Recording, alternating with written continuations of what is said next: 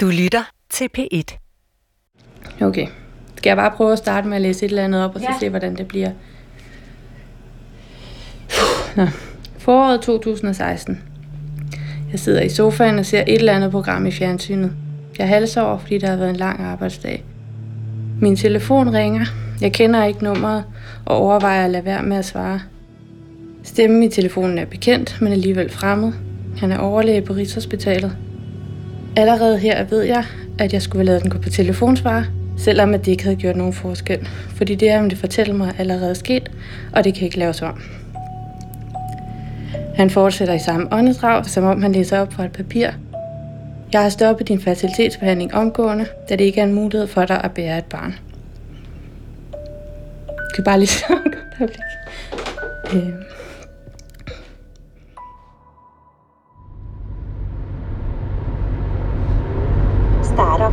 Til Lublin. Drej til højre af Puelska. Den der vil stadigvæk rejse tilbage. Ja, men jeg tror, den vil have så over Hvide Rusland.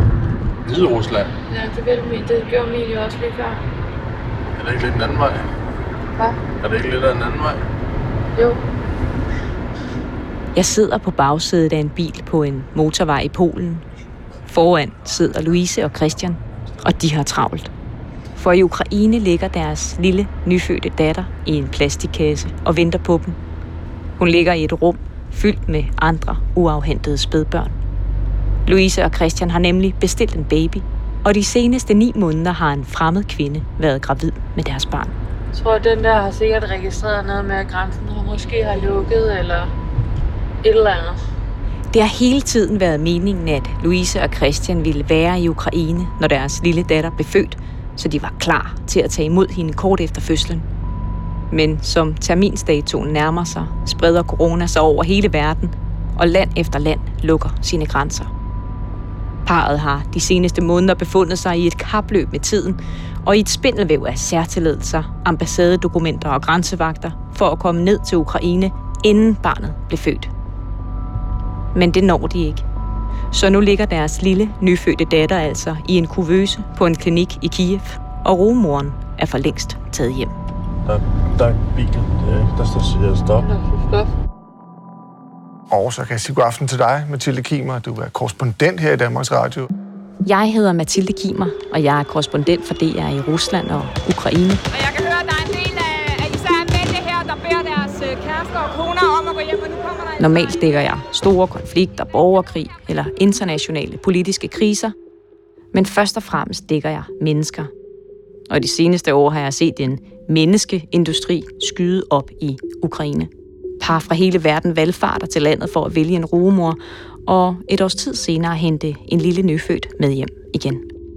Og jeg hører også, at der hvert år er mange danske par, der tager til Ukraine for at få et barn. For i Danmark og mange andre lande er det ulovligt at betale for, at en anden kvinde bærer dit barn. Og det er derfor, jeg befinder mig på en motorvej et sted i Polen. For jeg har helt særligt fået lov til at følge med Louise og Christian på deres rejse ned for at hente deres barn. Det her giver mig en unik mulighed for at undersøge rumorindustrien indefra. Louise og Christian er ikke deres rigtige navne, for i skyggen af den voksende industri gemmer der sig en historie om mange danske par, der føler sig tvunget til at bryde dansk lov for at blive forældre. En historie om rugemøder, der sælger brugsretten til deres egen krop, og en historie om regler, der egentlig er til for at beskytte børnene, men måske ender med at gøre mere skade end gavn.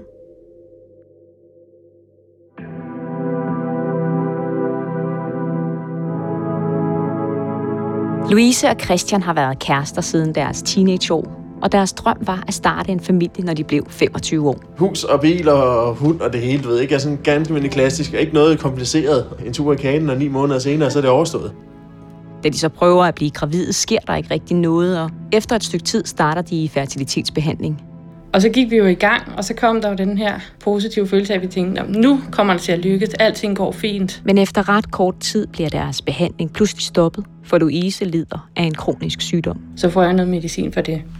Og det her medicin, det vil angribe et foster. Meldingen er, at det kan være livsfarligt for Louise, hvis hun bliver gravid. Chancen for at overleve, den vil være meget lille i sig selv, både for barnet og for mig. Så det kan ikke lade sig gøre på den måde for mig at blive gravid. Så de overvejer alle deres andre muligheder for at blive forældre. Først adoption, men det kan være svært at blive godkendt som adoptivforældre. Det tager også nemt fem år. Det er også altså, ufattelig lang tid. Det havde vi ikke lyst til at vente på. Og til sidst føler de, at de kun står tilbage med en eneste mulighed for at blive forældre. Kan vi finde nogle andre til at være det? I Danmark er brug af rugemor, eller surrogati, som det også hedder, egentlig ikke ulovligt. En anden kvinde må godt bære dit barn for dig, men i praksis er det mere end svært at finde en rumor på lovlig vis. For det er nemlig ulovligt at spørge nogen, om de vil være din rumor, ligesom det er ulovligt at betale nogen for at være det. Hvis man så rent faktisk lykkes med at finde en rumor i Danmark, uden selv at opsøge nogen og uden at betale for det, så kan man ikke få udført selve befrugtningen, altså at få opsat et befrugtet æg i Danmark. Derfor skal en dansk rumor indvilge i at rejse til udlandet og få sat de her æg op, uden at få en krone for det. Og derfor vælger flere danske par at kigge mod udlandet, når de skal finde en rumor. Altså, vi har pakket alting, vi skal bruge til hende. Babytøj, vi har pakket nogle blæer, så vi har lidt til at starte med. Vi har modermælserstatning med, vi har sutteflasker og sutter, og så har vi D-vitamin, og så har vi jo pakket til, hvad vi selv forventer at skulle bruge. Øhm, og så har vi pakket masker, så vi har til masker og handsker, ja. Ind, ja, og sprit, og tjekket, at vi har alle papirer, vi skal bruge til tilladelser, grænser og alting. Det er en tidlig morgen i maj Bilen er næsten pakket, og Louise og Christian er ved at være klar til at tage afsted på den biltur, man vel nok kan betegne som deres livs vigtigste rejse. Det er jo en lang tur på knap 2.000 km, ja. Så der skal ligesom øh, være lidt styr på den bil, hvis ikke øh, vi skal holde lidt strande et eller andet sted. Coronaen har et solidt tag i Europa. De fleste lande er nærmest lukket ned, men Louise og Christians nyfødte datter ligger i en kuvøse i Kiev og venter på, at de kommer og henter hende tager du med de sidste to tasker. Ja. Foran os venter en flere tusind kilometer lang biltur og tre lukkede grænser, der skal krydses. Først Tyskland, så Polen og til sidst Ukraine. Louise og Christian har i al hast indhentet særlige tilladelser hos de danske ambassader i alle de lande, vi skal krydse. Og håbet er, at de med de tilladelser i hånden kan komme hele vejen til Kiev. Vi ved også, at hver grænseovergang kan risikere at stoppe dem og sende dem tilbage igen. Hele vejen tilbage til Danmark, uden Louise og Christians baby. Så er der 19 timer og 20 minutter. GPS'en regner tiden uden forhindringer, og tager ikke højde for alle de udfordringer, der nu venter parret på deres rejse mod Ukraine.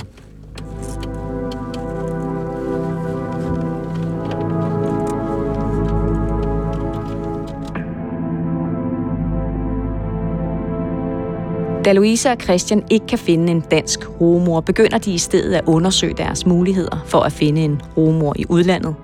Og på nettet falder de hurtigt over en Facebook-gruppe for par, der bruger eller overvejer at bruge en rumor. Det kom jo egentlig, fordi vi fandt en anden, der tilfældigvis var inde i det her. At vi først skulle snakke med nogen, der skulle fortælle, at øh, vi var interesserede. Gruppen er nærmest hermetisk lukket, og det er svært at blive optaget som medlem bare for at det, der er derinde, der kommer derinde, det ikke kommer ud. Altså, det er jo øh, et fristed for dem, som der er derinde. Altså, uden at der kommer et eller andet journalist og begynder at grave i 10.000 øh, forskellige folks privatliv. Derfor er det også begrænset, hvor meget Louise og Christian vil fortælle mig om, hvad de møder, da de bliver optaget i gruppen.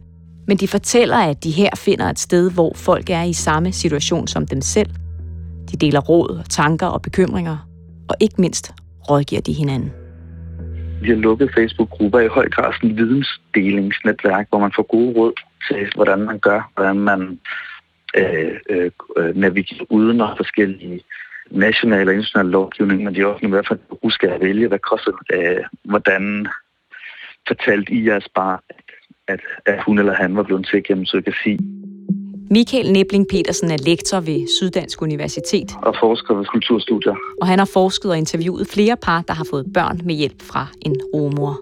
Gennem sin forskning har han haft adgang til flere af de her grupper, både danske, skandinaviske og internationale, og fælles for mange af grupperne er, at de ofte administrerer sig nogle ildsjæle, der selv har været gennem hele forløbet. Der er ligesom jo nogle meget aktive rollemodeller, hvis vi kalder det det. Ikke? Det er nogen, som har lykkes i det, og som har stor viden omkring de fortæller jo tit, og bliver også tit sådan nogle øh, gatekeepers ind til andre Facebook-grupper eller beruer, eller nye lovgivningspraksiser, eller nu der er afsagt dom i højesteret om et eller andet. Der ligesom hele tiden opdaterer og fortæller om, hvad, hvad der foregår i feltet. Og så er grupperne et sted, hvor man kan få konkrete svar på nogle af de mange spørgsmål, man brænder inde med, når man står der i sin desperate barnløshed. Der er rigtig mange, der spørger til, hvordan man gør. Problemet er, at det i Danmark er ulovligt at betale for et menneskeliv. Og når du betaler for en rumor, så deltager du i lovens øjne i menneskehandel. Derfor er det også ulovligt at rådgive om kommersielle rumøder, fordi du så i realiteten rådgiver folk til at begå kriminalitet. Mikkel Råhede. Det er Mathilde Kimmer fra Danmarks Radio. Jeg ringer til Mikkel Råhede, en af de ildsjæle, som også Louise og Christian er stødt på i deres proces, for at få svar på, hvordan man rådgiver om de her ting, når rådgivning reelt er ulovlig. Jeg har selv været igennem forløbet. Jeg har selv tre døtre via surrogasi. Mikkel Råhed er formand i foreningen DER, der ifølge egen hjemmeside har til formål at arbejde for fuld ligestilling for alle danske familiekonstellationer i Danmark, som de selv formulerer det. Han oplever, at mange par har enormt mange spørgsmål, som det er svært for dem at finde svar på, fordi det praktisk talt er ulovligt for andre i Danmark at vejlede og rådgive. Det, som jeg gerne må gøre, og som jeg gør, det er at informere om, hvad dansk lovgivning siger, og informere om, hvad, hvad de intenderede forældres muligheder er, og hvad de ikke er. Det, øh, det må jeg gerne. Jeg må også gerne fortælle om mit eget forløb, hvad det er, jeg har oplevet, og hvad det er, jeg gjorde. Men jeg må ikke stå og rådgive og sige, at jeg synes, at trin 1 må være, at I starter med at sådan og sådan. Det må jeg ikke. Så du må faktisk heller ikke sige, der findes de her, hvad ved jeg, fem forskellige virksomheder i, øh, i Kiev, som alle sammen har det her tilbud. Det vil være ulovligt. Det er korrekt. Det må jeg ikke. Det må jeg ikke, nej. Så det, altså, så det, det er bare for, at jeg helt forstår det. Det, de så i høj grad bruger hinanden til, det er nærmest bare at berette, vi gjorde det og det og det, og det er så den indirekte og dermed lovlige måde at forklare, hvordan man gør. Er det, er det korrekt forstået? Altså nu er det en lukket gruppe, og det er det af en grund, så jeg vil ikke stå og referere til, hvordan øh, folk kommunikerer og gebærer sig, og hvem der er medlemmer derinde. Det vil jeg, det vil jeg ikke kommentere på. Men jeg mener, det, det er simpelthen, man er nødt til at gøre det til sådan en slags dagbogsberetning øh, for, at det ikke bryder loven. Er det korrekt forstået? Jamen, det er korrekt. Kære dagbog. Der er ikke udråbstegn nok i verden til at udtrykke, hvor lykkelig jeg er lige nu. Jeg blev så befippet, da jeg fik beskeden, at jeg gik lige ud foran en bus. Men vi har fået en rumor. Buschaufføren blev rasende, hvilket er forståeligt, når der pludselig går en idiot ud foran ham. Men han nåede heldigvis at bremse.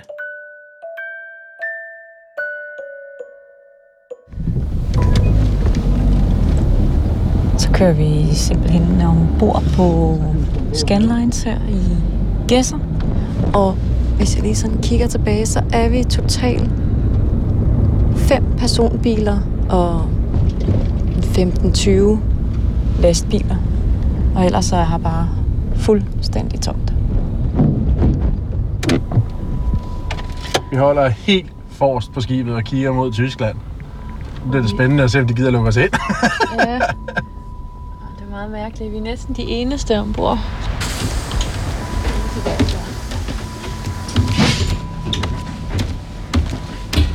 Der er i hvert fald coronasikkerhed.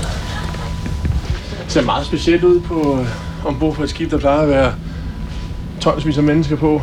Alle bordene er pakket ind i plastik med tape på. det ligner ikke en færge, der er i brug. Vi sidder her på færgen fra Gæsser til Rostock og er på vej mod den første udfordring på vores tur mod Ukraine, nemlig den tyske grænse, som principielt kun er åben for folk med et såkaldt anerkendelsesværdigt formål. Det er det jo ligesom første punkt på rejsen, ikke? Det er den her Ja. færgetur. Næste, det er... Over til grænsen og høre, Ja. om tyskerne gider lukke os ind. Ja. Det har knude i maven for hvert punkt, vi skal det. hjem.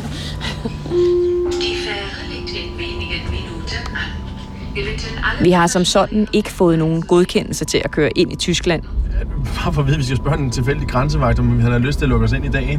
Så lige nu kan et tilfældigt menneske faktisk afgøre, om Louise og Christian får lov at fortsætte rejsen ned til deres baby.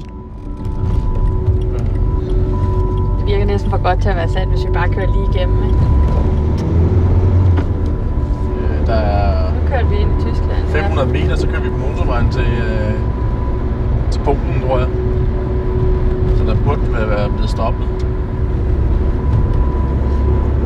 Nå, jeg tror, vi kører lige igennem uden øh, at skulle snakke med nogen tysk.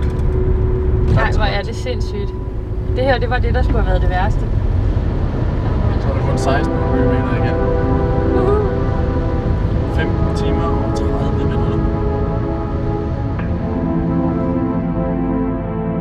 Inde i Facebook-gruppen for Louise og Christian hurtigt øjnene op for Ukraine, for her er reglerne helt anderledes end i Danmark. Jeg er kommet meget i Kiev de seneste 6-7 år, og jeg har både set reklamer og hørt kolleger tale om, hvor eksplosivt hele fertilitetsbranchen er vokset. Vi har sendt mails til omkring 15 klinikker, og det var ret nemt at sortere fra. Altså, der var nogen, der garanterede, at vi havde barn inden for 10 måneder, og det, altså, i vores hoved, der kan det her simpelthen ikke lade sig Det gøre. virker, altså, det virker ikke professionelt. Det virker ikke som om, det var en, kan man sige, en klinik. Altså, det virkede ikke... Det virker ikke rigtigt. Ukraine er et af få lande i verden, hvor kommersiel surrogati er lovligt, og Ukraine er også et af de billigste steder at få et barn. Her koster det omkring 300-400.000 danske kroner. Louise og Christian har selv betalt 300.000, og i USA, hvor det også er lovligt, er prisen ofte oppe omkring 1 million danske kroner. Louise og Christian vælger at gå med en klinik i Kiev, der hedder Biotech.com. Det er den ultimativt største fertilitets- og rumorklinik på markedet, og ifølge Biotech.com selv, så har de lavet flere end 10.000 børn, siden de startede i 2009. Det var den, som vi ville tage ned og besøge først, fordi at det var, det var, det var den, der virkede mest rigtigt. Det var den, der virkede som om, det var professionelt. Det virkede som om, de, du ved, når man kigger på billedet, der var læger, der var sygeplejersker, masker og alle mulige ting på. Ikke? Det lignede et, øh, et hospitalsagtigt noget, ikke? Det er tydeligt at mærke, at Louise og Christian er meget positive over for den her klinik. De føler, at klinikken er enormt professionel, og de bliver taget godt imod. Ja, og så var det Øhm. også dem, der havde den bedste sammensætning, synes vi, at ja. de laver pakker, og ikke bare, at du betaler per Præcis. gang, der skal ske et eller andet. Øh, Her der følte vi, at her havde vi i hvert fald noget samlet at se frem De til. lå, eller hvad man kan sige, de lå garanti på, at, ja. at når vi betalte øh, for det, så ville de blive ved, indtil vi stod med et barn i hånden. Ja.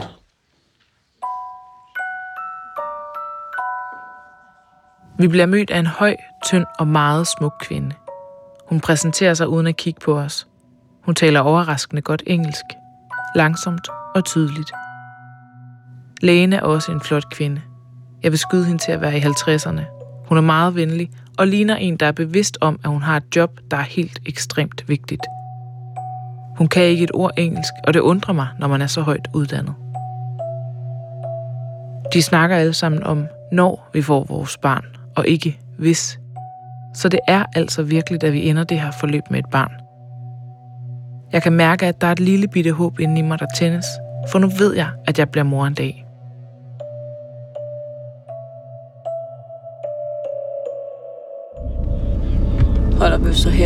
Køen på grænsen til Polen, hvor en øh, sådan en mand i beskyttelsesdragter, handsker og briller, han øh, ser ud som om, at han tjekker alles temperatur inde i bilerne og kommer herned til, til vores bil nu.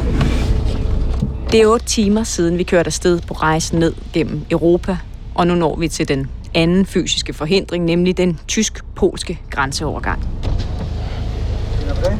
Hey. English. Can I see your ID? Og vi uh, travel uh, through uh, Poland to uh, Ukraine. Grænserne ind til Polen er lukket for alle, med mindre man har en særlig tilladelse. Uh, you speak English? Ja. Og det har vi. Uh, you have the permission to cross the border. It's Yeah. not a problem, but it will take uh, around five minutes. Ja, ja, ja. That's fine, that's fine. Thank you. Vi aftaler med dem, at vi kører direkte mod den næste store forhindring, grænsen til Ukraine. Vi ved nemlig, at landet har været lukket ned i seks uger allerede, fordi coronaepidemien bare raser derudad.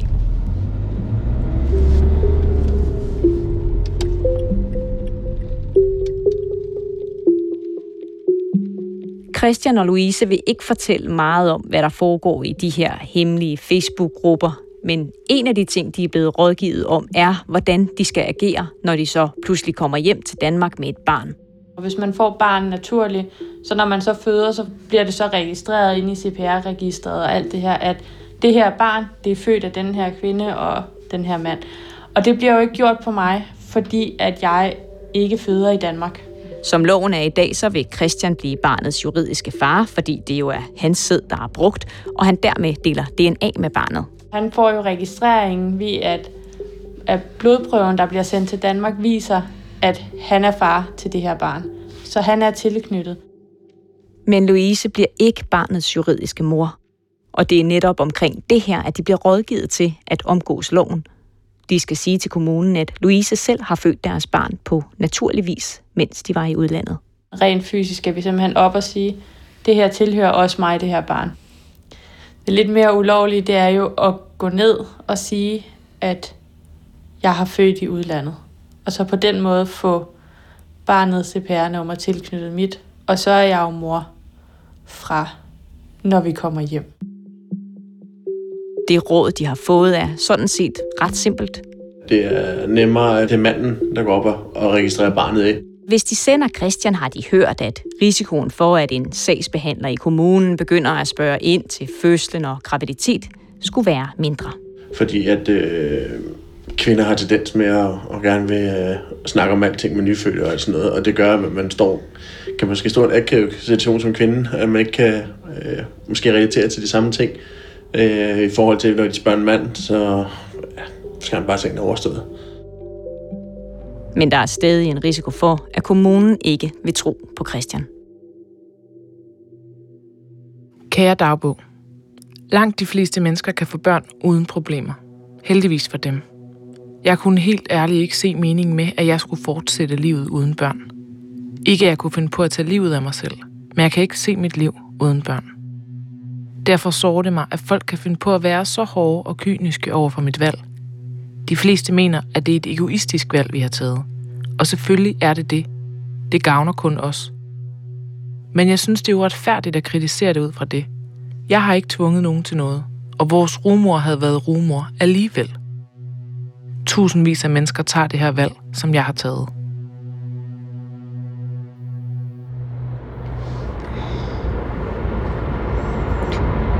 Nu er klokken passeret to om natten, og vi har kørt i...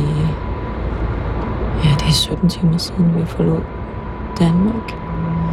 Og øh, vi nærmer os den øh, ukrainske grænse, hvor vi jo godt nok har en mundtlig tilladelse til at passere, men jeg tror, alle er stadig lidt spændt på, om, om vi bliver lukket igennem her midt om natten.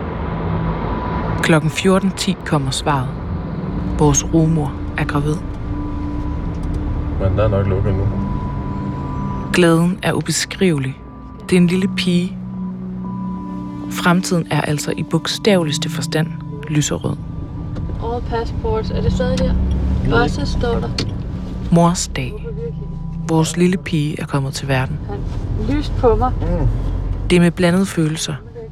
Vi er 1800 km væk fra hende, og der er lange udsigter til at se hende. Det er som om savnet til hende er blevet endnu større. Det er virkelig mærkeligt, hun ikke er her hos os. Det er her, hvor hun skal være.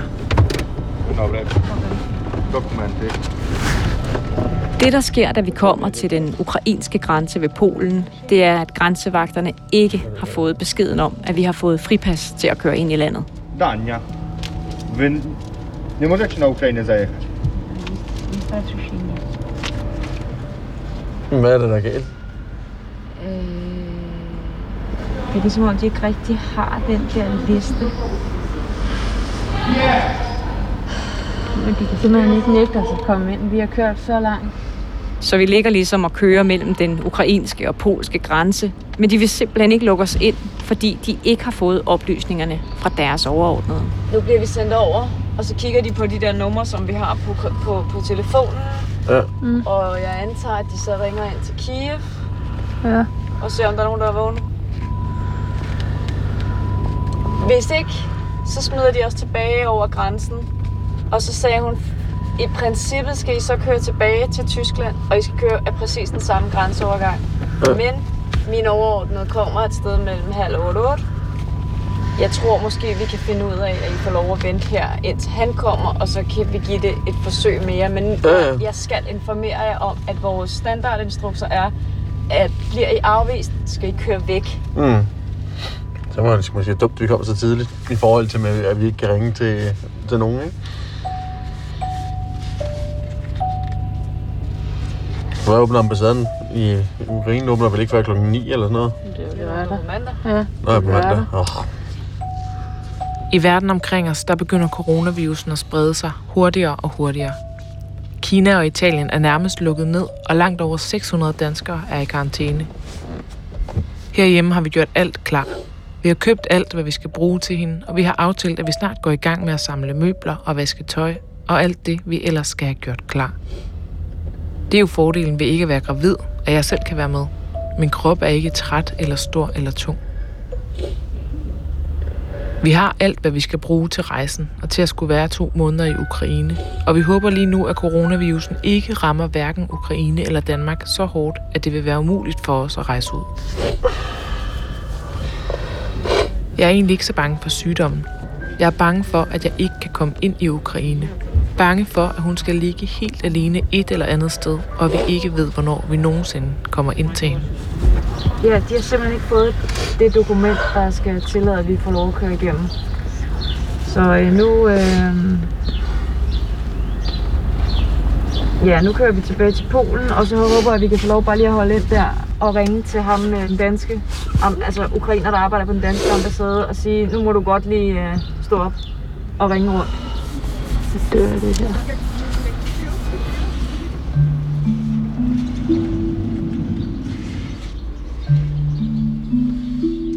Du har lyttet til første afsnit af Baby på bestilling.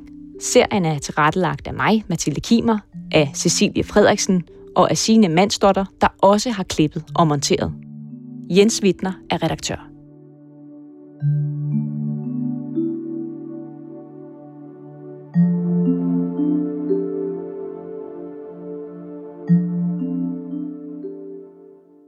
Du kan høre flere P1-podcasts i DR's radio-app. Det giver mening.